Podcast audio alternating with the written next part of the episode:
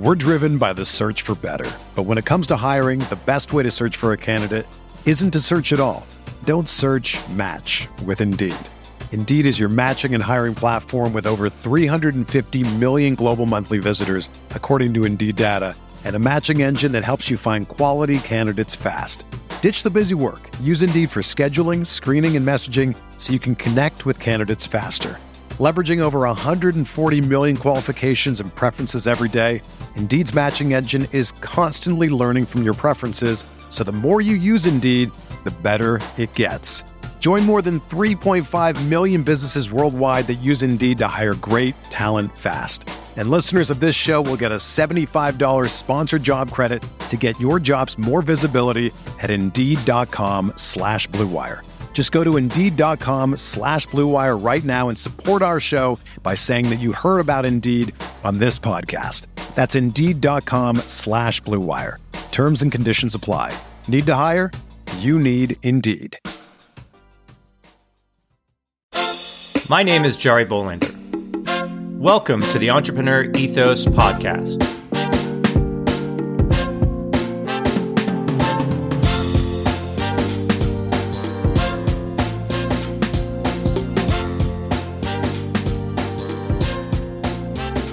On this podcast, we're going to take a deep dive into the traits, values, beliefs, and skills of all sorts of entrepreneurs to learn how to build a more ethical, inclusive, and resilient world. Let's get started. Hey everyone. As usual, stay tuned to the end of the interview where I'll give you some actionable insights that I learned from my guest. These insights are also in the show notes, and all of the show notes are over at theentrepreneurethos.com. As always, thanks for listening. Now, on to my guests for today Josh Adler, a serial entrepreneur and founder of Convrtx. Convrtx offers help to startups in four ways through strategic support, help in raising capital, product development, and launch strategy. Josh comes from a family of successful entrepreneurs in Canada. He started out as young as 11 in accounting and then worked his way through various aspects of business which has given him unique insights into how to build and run a company. He attended the University of Toronto for business and MIT, where he earned a certificate in cybersecurity. He has launched several other businesses, including Open Advisor, a support network to help startups globally and in particular in developing countries. In our talk, Josh shares insights into the ways in which Dubai, where he now lives, contributes to a flourishing culture of entrepreneurship the government offers financial support for people who are who can go work for the government or actually go launch a startup. When COVID hit, providing free regular testing along with tight restrictions around people who tested positive helped the area, which relies heavily on tourism to stay resilient. Now, let's get better together. Josh Adler, welcome to the podcast. Awesome, Jari. Thanks for having me. Thanks for being on the show. You are uh, coming to us live from Dubai. I think you may be, may or may not be the longest distance one. I'm in San Francisco, as everyone knows. I think I interviewed the only other one that was that far away was probably Libya. I interviewed someone that was actually, I think they were still in Libya. It was fascinating. That this part of the world fascinates me because, again, we were talking a little bit before we hit record about just like the dynamics of it are just beyond comprehensive. So, uh, love to talk a little bit more about that. But you you are the founder of Convrtx, um, which is how to unleash the true potential of entrepreneurs. Which, of course, is something that I am very very fond of. That show is you know about entrepreneurship. Um, and I'd love to talk about that and your experience in Dubai and how what you're doing over there at, at Convrtx. But uh, before we get started on all of that, as I always like to say, tell us how you got to do what you're doing today.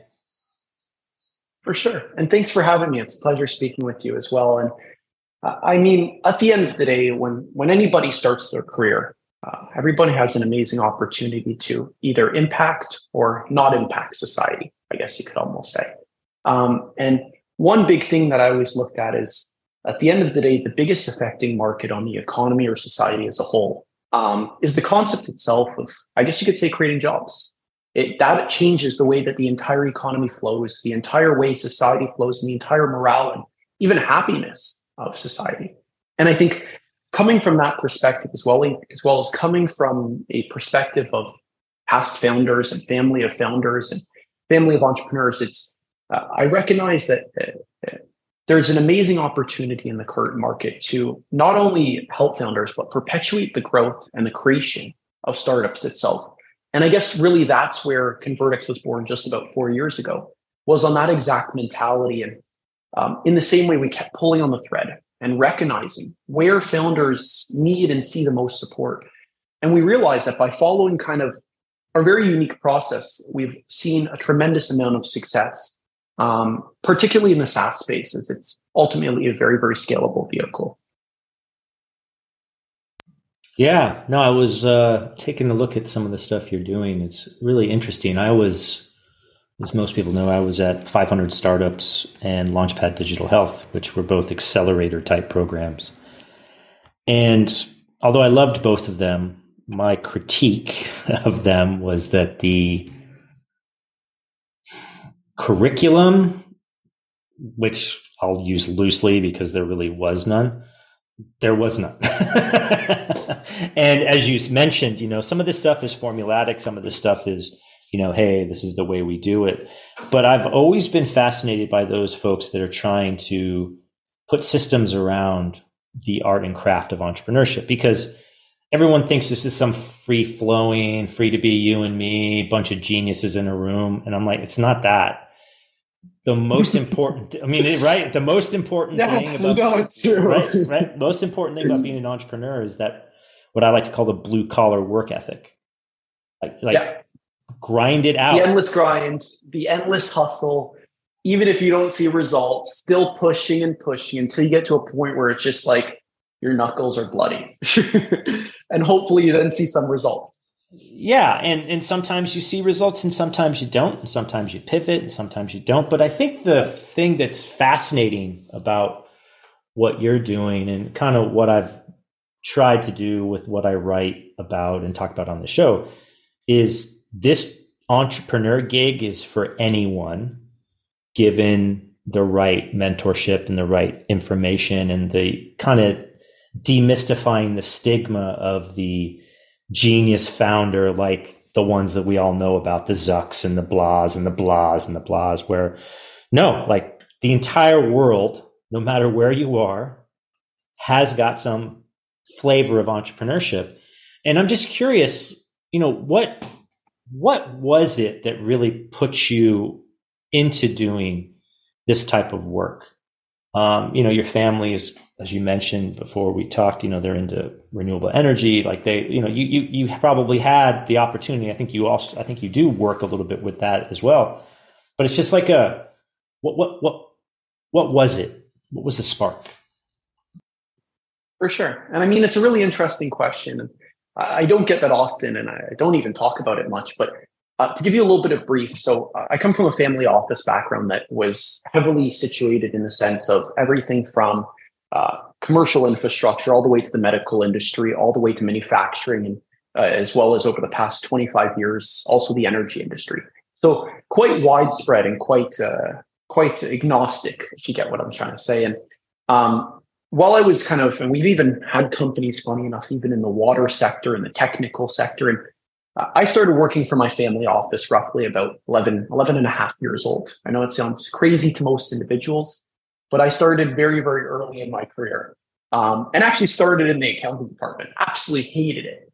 But as my career grew, I went from kind of working from accounting all the way to working in management, working in tech, working in software, um, working in cybersecurity, working in managed IT services, working in water, and trying all these different types of industries. And whether it was working in the corporate development department or whether it was working in a financial department or uh, an accounting department or really any kind of variance, um, or even working on a managerial and growth level, um, recognizing what it takes to really grow a business. And in, in my career, I've seen companies go all the way from being an idea to going public or being acquired. Um, so it's coming from the kind of family I do and coming from the kind of background I do. um, being that I've seen kind of the ideation, the ideation all the way to, I guess you could call the end game, which is IPO or acquisition for most founders. And being that I've had experience in all that kind of stuff, for God's sakes, I've uh, I've even experienced, uh, I guess you could call it an autonomous drone company that that films sports games that I worked for for quite some time as well, um, and helped build the engineering components and worked with 3D printing and drones and all that kind of fun stuff. So I've been in everything under the sun um, from a very early age. And I, I, guess it's allowed an incredible opportunity to position me with the understanding of uh, not only because I've launched my own startups before, but um, Convrtx is my sixth company I've actually launched um, in my career. But it's it's allowed me to get a very very strong glimpse of kind of the process that's involved to get a founder from ideation to launch, or even IPO acquisition or merger right? And that's kind of something that's very, very rare in most individuals' careers that has allowed me to help create hundreds of startups. Um, in the past year alone, we created well over 100, just to give you a feel.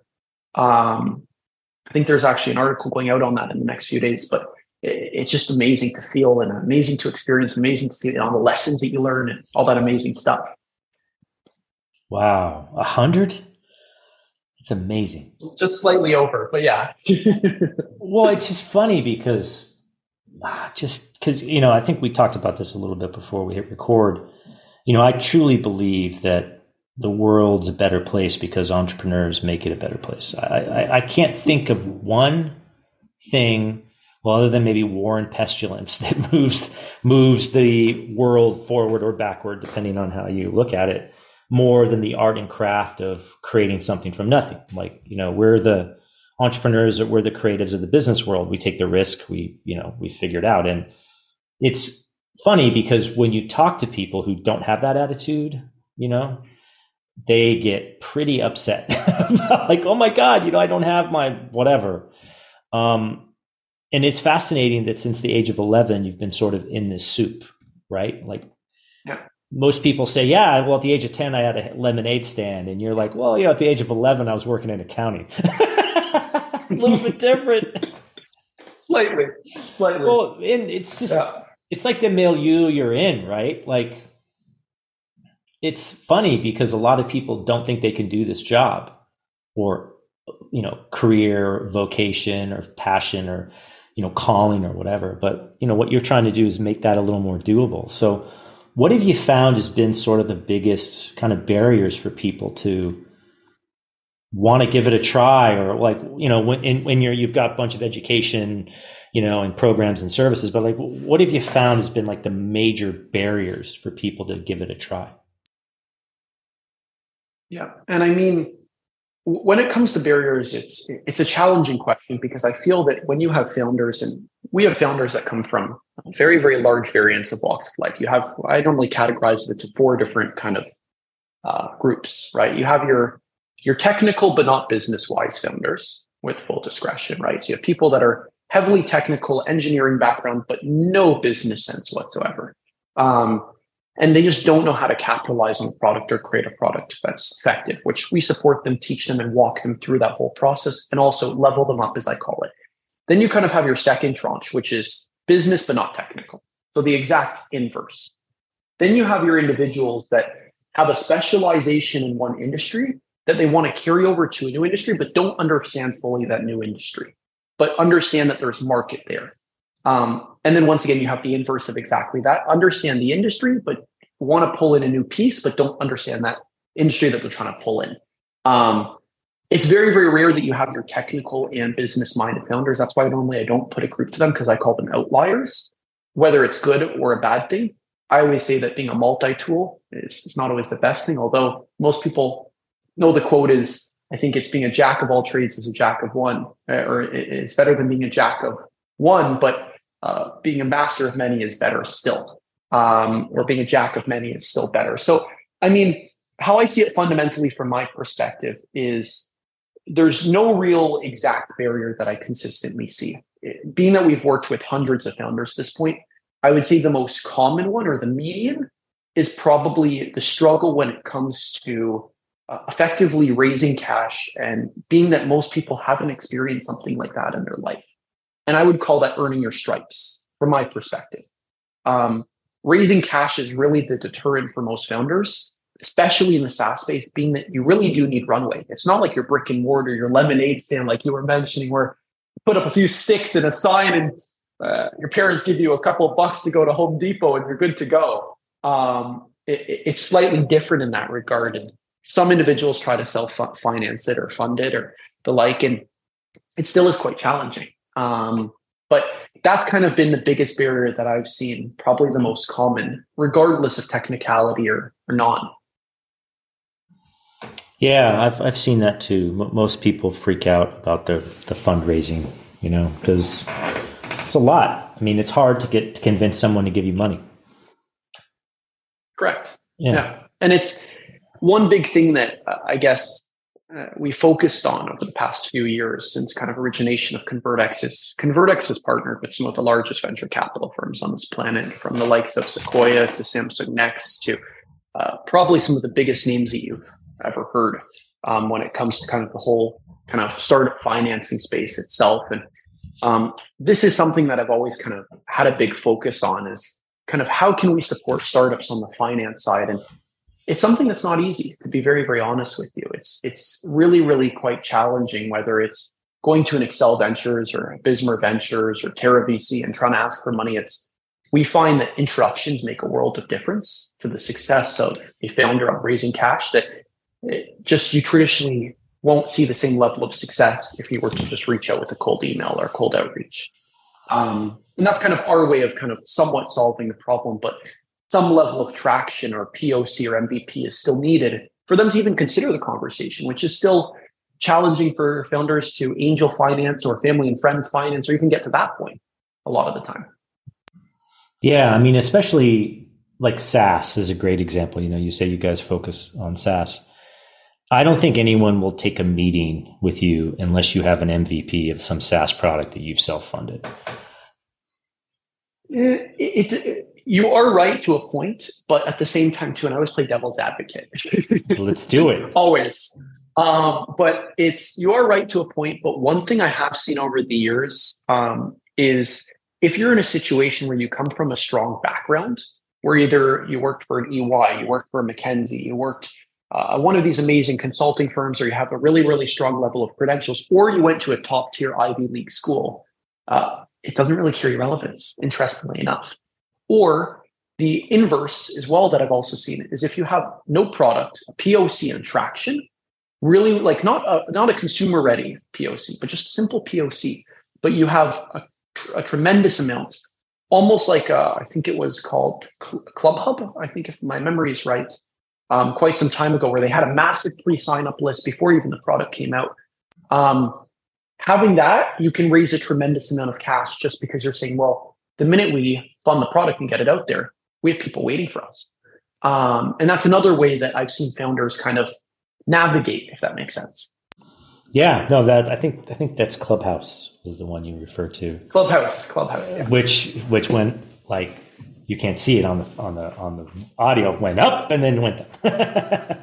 but no, you're right. Like that that sort of hype cycle, kind of like oh, we think this is a great idea. Look at all these people that also think it's a great idea. We just need the cash to build it. Let's go.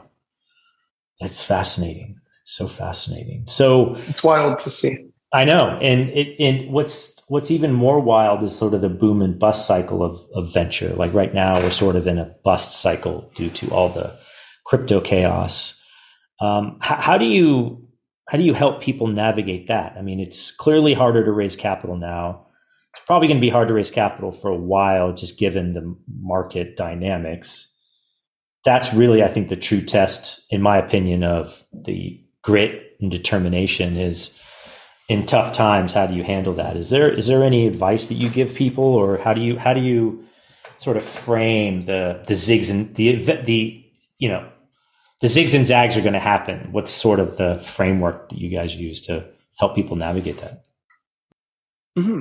And I mean, it's it's an interesting question that a lot of founders will ask me. They'll say, based on the market conditions, everyone thinks that we're in a recession right now, which uh, I, I don't fully agree with. And I think at the same time, too, regardless of that, it's the best time to launch a startup. Some of the biggest success stories came out of recessions or uh, even if you want to call it one. I, I don't think the unemployment rate is high enough to be considered kind of that market trend quite yet, or I don't think it will be, um, especially showing kind of how the market's responding to um, kind of already the initial news that's coming coming out of the Federal Reserve and kind of their reviews and all that kind of fun stuff. Which there's supposed to be another one before the end of this year, but it's with kind of all that being said. Um, how I kind of see it, and I've done a lot of diligence, being in the position I am in, you have to be aware of these kind of things and understand them at its core.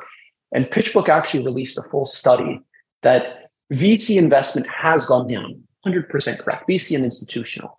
But if you look at the perspective of accredited investors, there has been a, I think, 50% uptick on the basis of accredited slash angel investors investing in startups compared to before. So you've seen a decrease but I think it's like 43% on the VC front.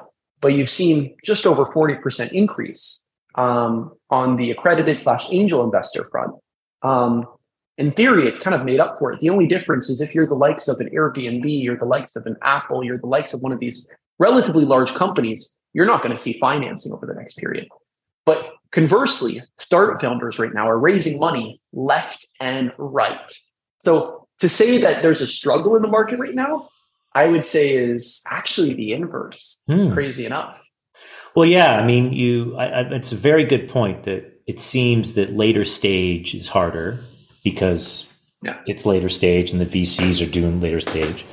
But to your point about the, the, time to build is in bad times, I know Intel used to say that all the time. Anytime there was a recession, Intel would build a new fa- foundry. They're like, we're investing because when it turns back on, that's where you make a substantial amount of gains, right?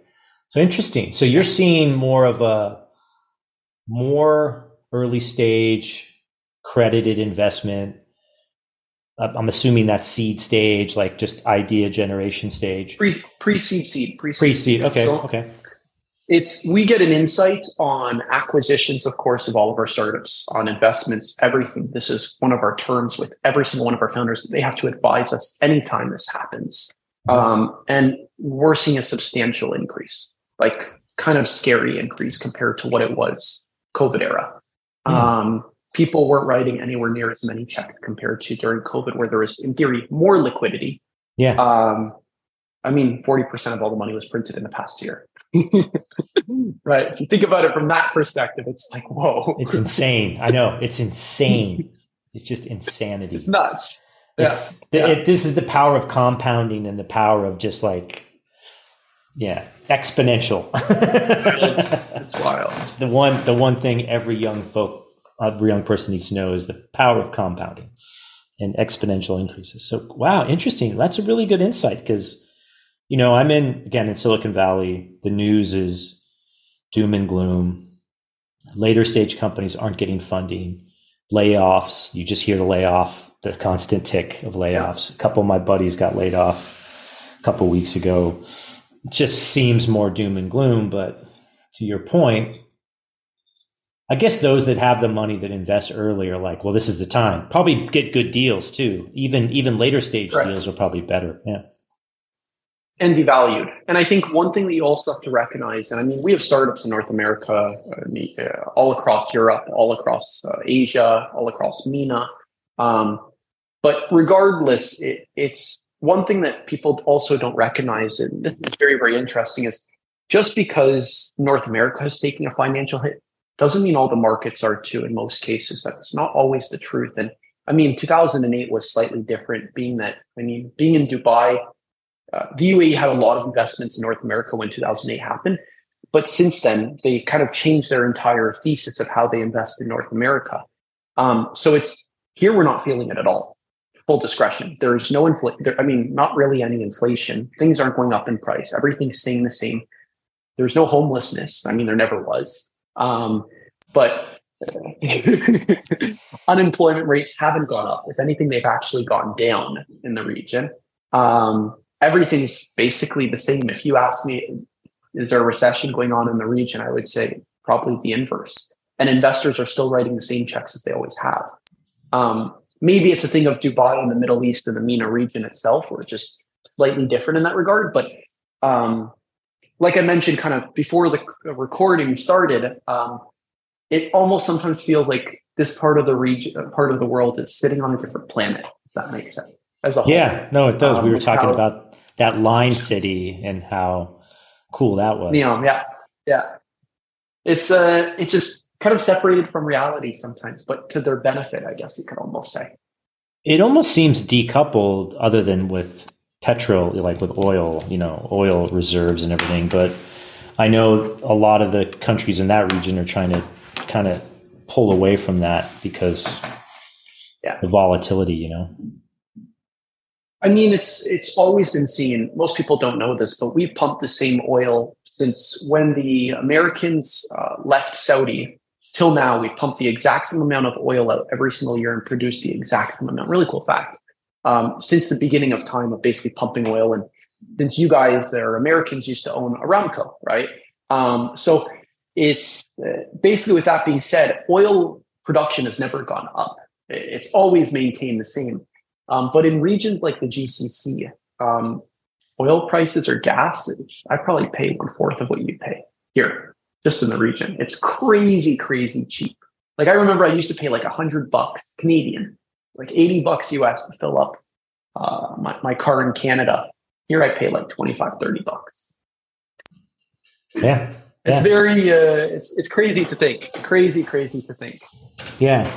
And, and it's interesting. There's, you really don't see any recession there. Is it, or inflation because you know, typical. I mean, here inflation's out, well, quote unquote, out of control. Hasn't been this high since the '70s, which is, mm-hmm. was was pretty high, '70s and '80s. So, I'm just I'm curious why that is because I guess maybe well I don't know there must be some decoupling that I just we just don't see here in North America. So I, I think there's a few different facets. So the first would be obviously kind of we don't lean on NASDAQ, the stock market in the US. We have our own version of NASDAQ Dubai. I don't know if you knew about this. Something called NASDAQ Dubai, which is the subsidiary of actually NASDAQ in the UAE. Um, same ownership, um, but it's separated, different listing. We also have D- uh, DFA, uh, Dubai Financial Authority, um, which is our own version of our stock market here as well, um, which has seen total stability as of late, um, relative stability compared to the rest of the market. Um, and then, with that also being said, what we rely on in this region, and this is Abu Dhabi, Dubai, and the rest of the Emirates, is, is for stability is not the same as North America. Tourism is a big thing here, really, really, really big thing here.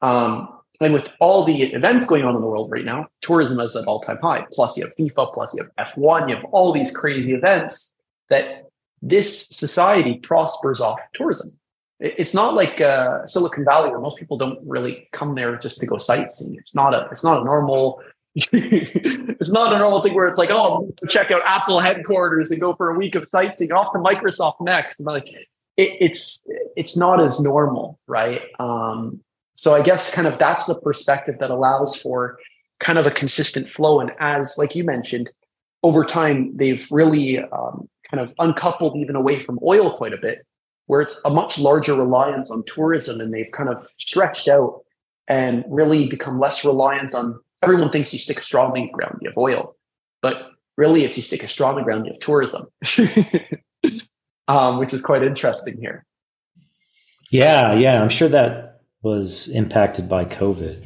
to a certain degree but i mean is most of the tourism just in the region because i know we we talked a little bit about how the COVID restrictions in Dubai were a lot less than, say, Canada, as an example.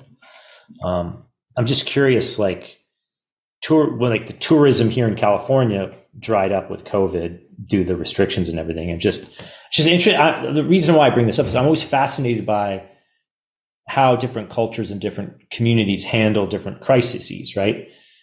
It's like a, it's just like this multivariate experiment that's going on all the time, and should learn from it. Like you know, maybe you did something wrong this time, do something different, you know, like the whole, you know, the Swedish example was one that gets touted a lot where they just, they didn't shut down.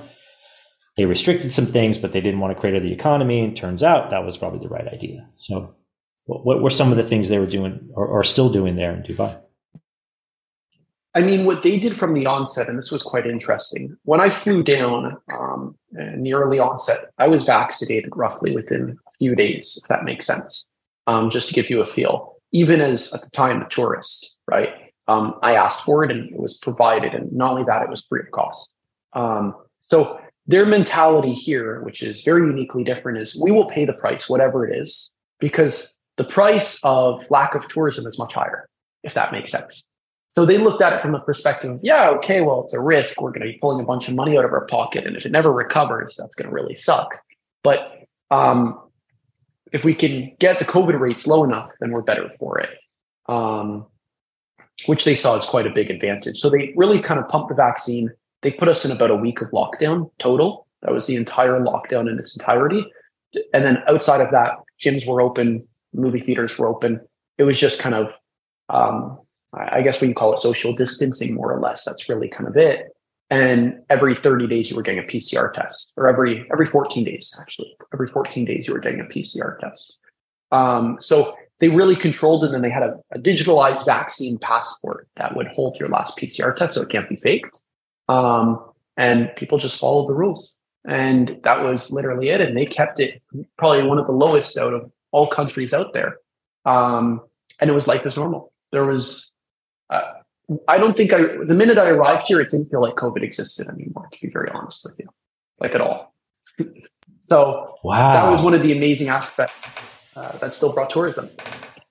Wow. So, huh. They went the yeah. whole route of te- well, no. So, because see, the testing route. See, this is the thing I could never understand the way we did it here. Um, and I think again, these are all the lessons, you know, woulda, coulda, shoulda. But I never understood why we didn't ramp up testing.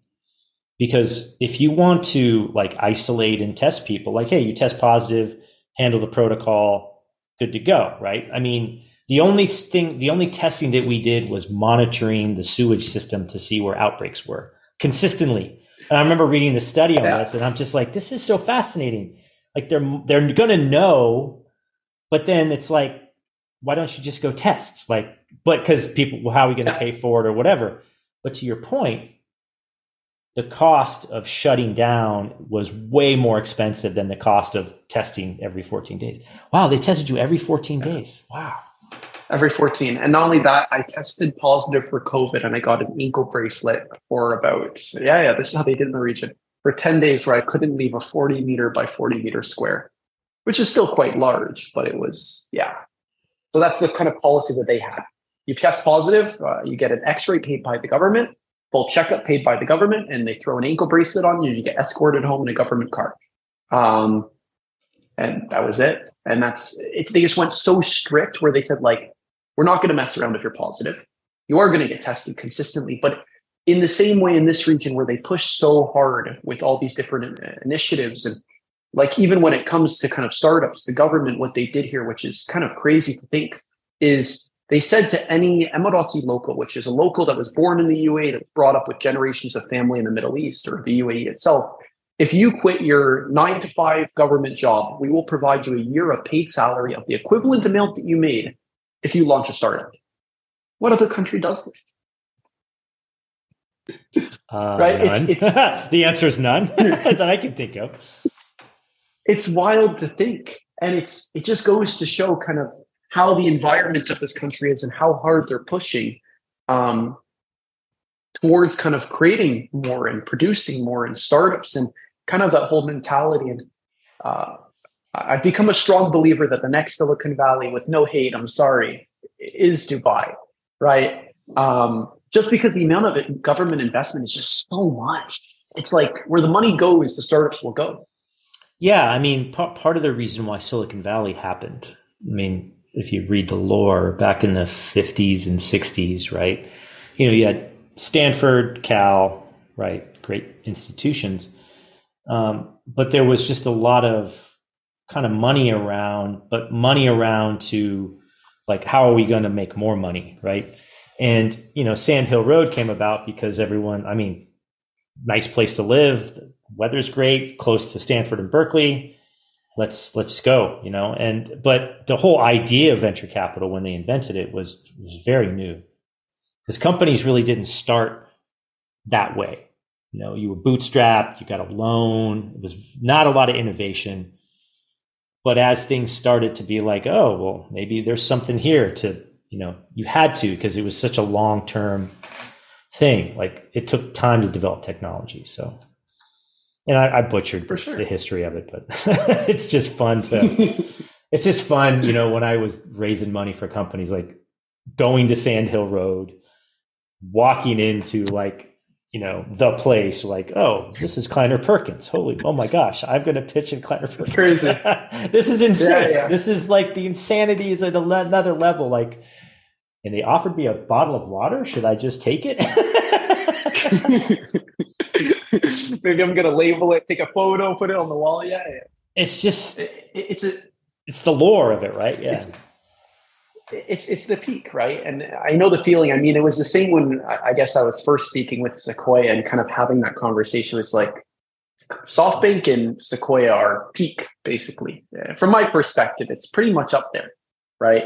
Um, it's every probably consumer brand that you could imagine that's probably gotten big enough in most cases is backed by one of the two, right? Um, and it's crazy to think um, kind of all of that, but it's uh, I, I guess it's it's kind of just how the market's gone. And uh, have you ever read the book Sandhill Road? I don't know if you ever have. Have you? i've heard of it i don't think i've ever read it that's actually i should Or the put that on Secrets of list. Sandhill Road? My bad. Sorry, Secrets Yeah. of Sandhill Road. put that on the list Definitely check it out. Um, I know you're an author, so maybe I'll give you some inspiration. But uh, uh, I have to check out your book. But uh, oh yeah thank you definitely, for sure. I mean, it's uh, I read a lot, um, so it's uh, throw it on my list. I probably finish probably two books a week. One of those Oh. kind of people.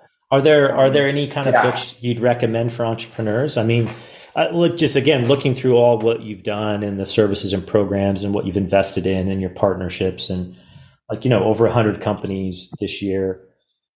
Are there are there like seminal books that you're like this is the on, on the entrepreneur reading list? Because it's funny because if you were like United States Marine um, officer, there would be a list of books that the Commandant of the Marine Corps says thou shalt read. and I'm wondering, do you have a list? Do you keep a list? I mean, what, what what's sort of your thoughts on that?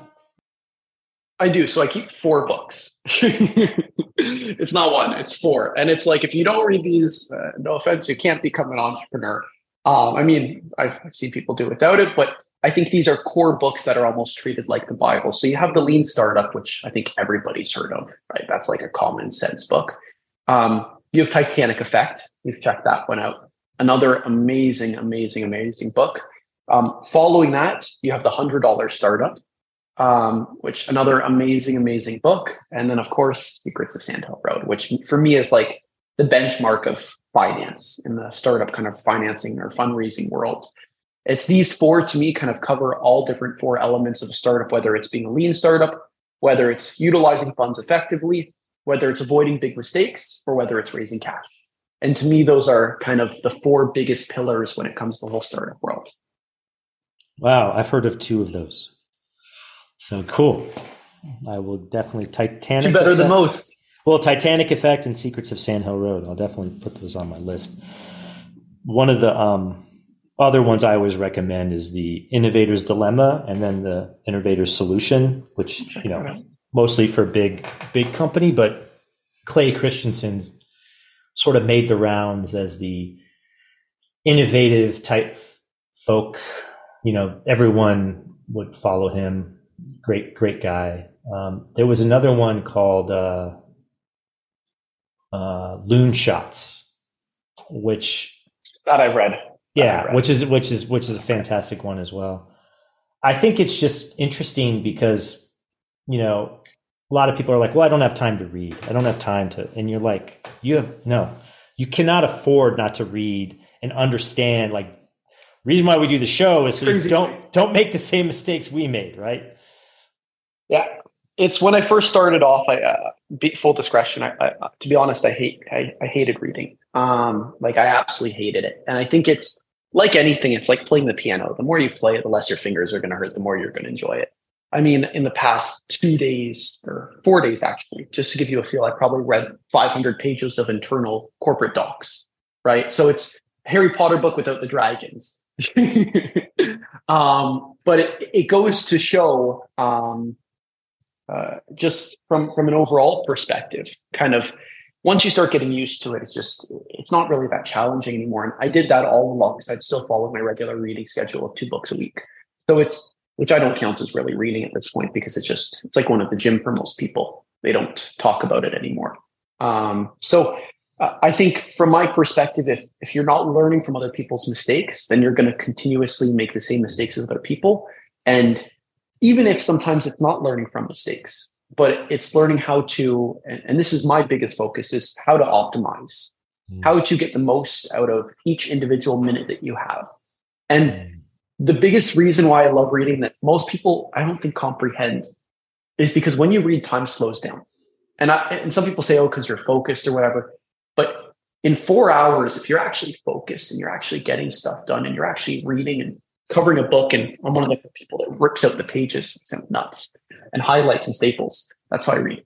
Um, uh, so it's uh, I find that you get so much more out of a day because it slows down your day so much throughout that period of time that you end up kind of getting more done that day, even outside of the book. And I've treated it as almost like an efficiency gain, where almost those four hours are excluded from the day, almost like I now have what 20, 29 hours the day. Um, and that's kind of how I see it. Quite interesting.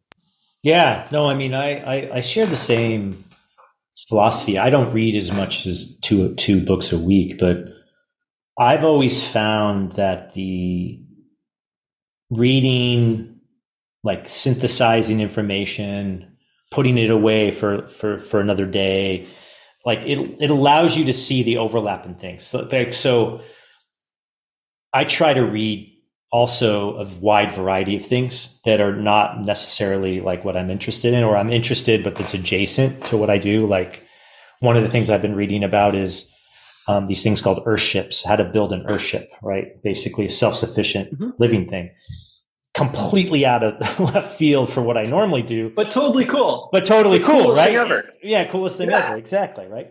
And so what's what's what's interesting is that that trait the curiosity, the learning, the like reps. I always think of it as reps. So like like to give your, your workout analogy, the more reps you have, the more you read, the more you understand where people have come from, the more situations that you can be exposed to.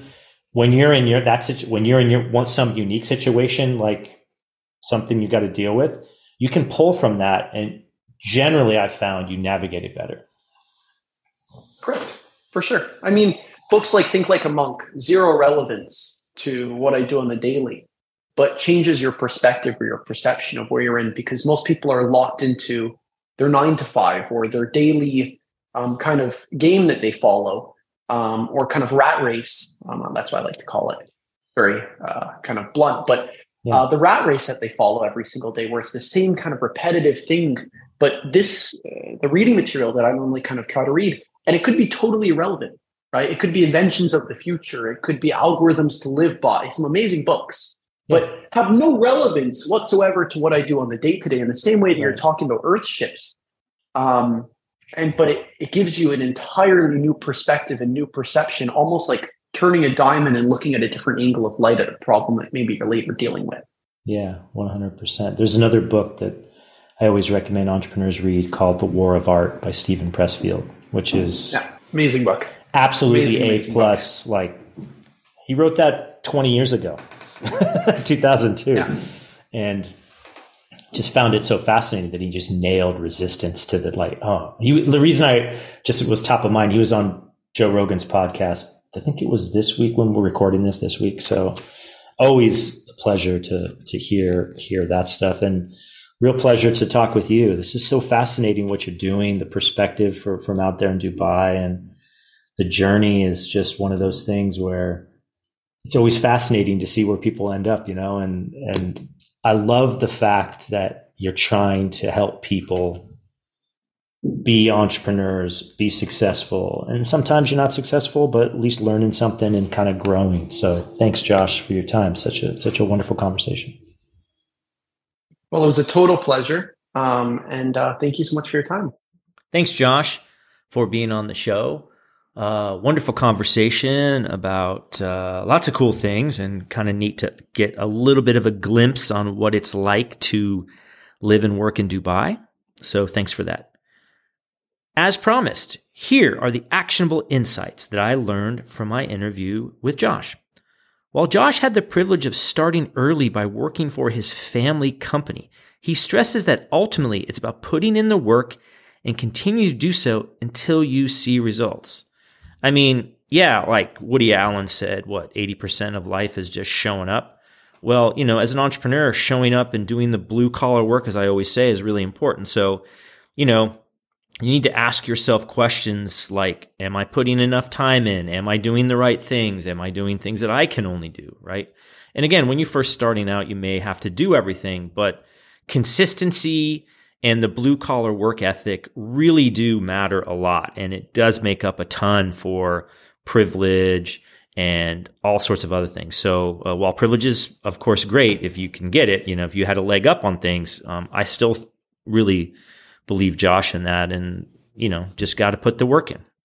Though it might not seem like a great time to raise money for a business, Josh says it's actually a good time to do so, especially for startups in the early stages. There's a lot of investment to be had for founders in this stage. I mean, typically, yeah, early stage because it takes forever to get the return on.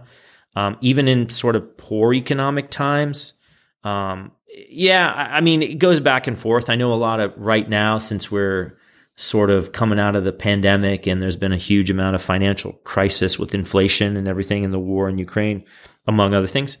Um, follow on rounds, you know, Series A, Series B are getting pretty tight. But yeah, I mean, money's out there. I think the questions you really have to ask yourself when you're raising money, especially at the seed stage, is do I have enough traction? Have I done everything I can in telling my story? What's my pitch deck look like? Does it fully convey what I'm doing? Is there a growing market even in downtimes? There's always markets that grow in downtimes. Like, you know, cybersecurity is a great one. Like there, you always need cybersecurity, right? So, you know, harder to do, but I think if you just put the time in and you really have a good business that's worth funding, I think it's out there. Just going to be harder to do. While not previously an avid reader, Josh now reads two books a week, saying it's important to learn from others as much as possible. Below are the four books Josh recommends for all entrepreneurs, noting that these cover the important areas that entrepreneurs should focus on. So the first book is The Lean Startup, how today's entrepreneurs use continuous innovation to create radically successful businesses. The Titanic Effect, successfully navigating the uncertainties that sink most startups. The $100 Startup, reinvent the way you make a living, do what you love, and create a new future and Secrets of Sand Hill Road, Venture Capital and How to Get It. So everyone knows I love books. love writing books, love reading books. Um, that's a pretty solid, pretty solid list, and the links to all of this are in the show notes. Um, I do think it's important to learn from the past. And while not everything is relevant, and you may think, well, it's a different time, different things, um, you know, history rhymes. And I know for me, looking at the 2000 2001 downturn, living through that, the 2008 downturn, living through that, and now living through the 2022 downturn, uh, there was just a lot of themes that seem to be um, showing up and popping up.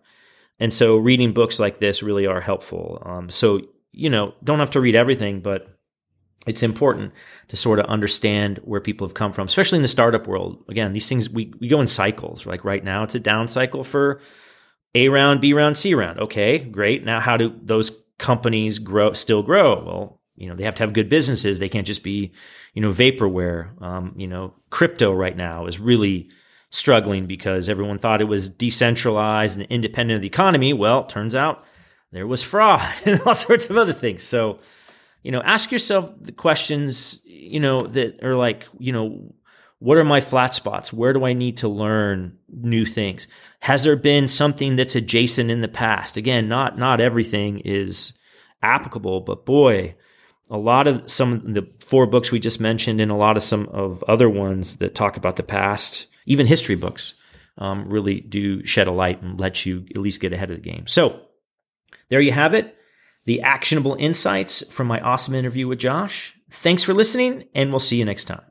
Thanks for listening to the Entrepreneur Ethos podcast. I hope you enjoyed this episode as much as I did creating it. My hope is that you learned something that can make you a little bit better. If you enjoyed the podcast, please do share it with friends and review it on Apple Podcasts or Spotify. You can also join my email list by visiting theentrepreneurethos.com to get my thoughts on what I'm doing to get better, as well as what I'm working on.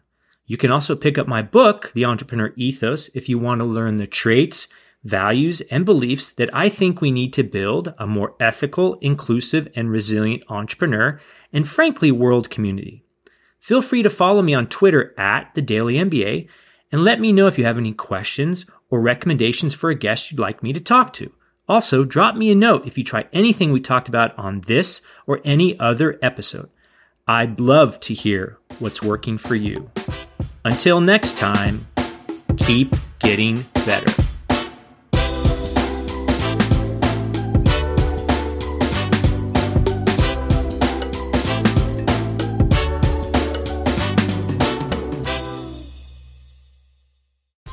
Whether you're a world class athlete or a podcaster like me, we all understand the importance of mental and physical well being and proper recovery for top notch performance.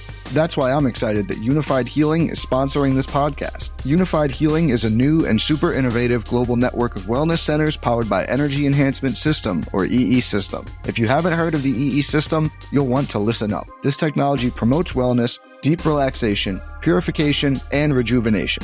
At hundreds of locations across the globe, access to a center is easy and affordable. Interested in experiencing the EE system technology for yourself? Go to unifydhealing.com slash bluewire to learn more and find a center near you.